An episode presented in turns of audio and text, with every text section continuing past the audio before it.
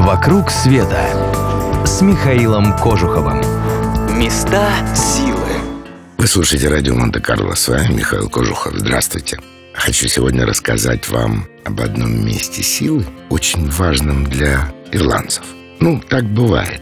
Есть места, которые все человечество склонно воспринимать как таинственные, загадочные, и многие люди пытаются подчерпнуть энергию или задуматься о каких-то вечных вопросах. А есть места, которые важны только для одного небольшого народа. Ну вот как для ирландцев. Тринити колледж.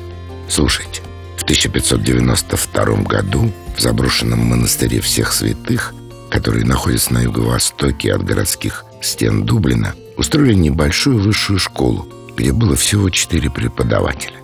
Вот сейчас это место известно как Тринити колледж. Он стал одним из символов Дублина и вообще Ирландии. Создание колледжа имело практическую и политическую подоплеку. В Европе в то время шла реформация. Англия стала протестантской, а вот принадлежащая английской короне Ирландия сохранила верность католицизму.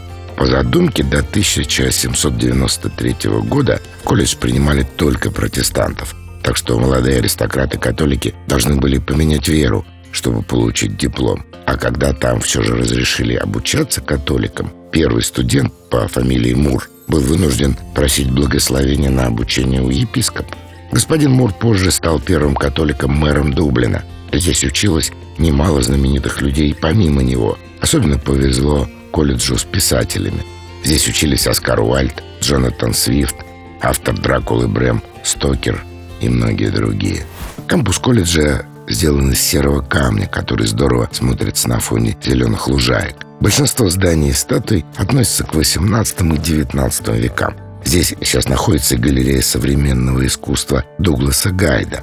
Но главная ценность этого места – его библиотека. Там хранится более 200 тысяч книг, начиная с 9 века и по сей день. Центр библиотеки – так называемый «длинный зал», это коридор, по обеим сторонам которого до самого потолка стоят ряды книжных стеллажей.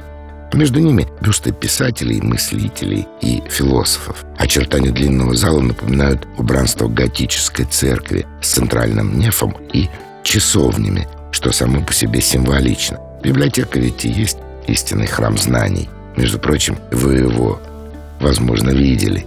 Эта библиотека запечатлена в «Звездных войнах», в виде архива рыцарей-джедаев.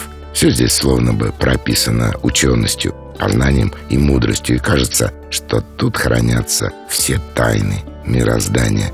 Невольно приглушаешь голос, стараясь не помешать шелесту страниц. Это тысячи книг перешептываются друг с другом.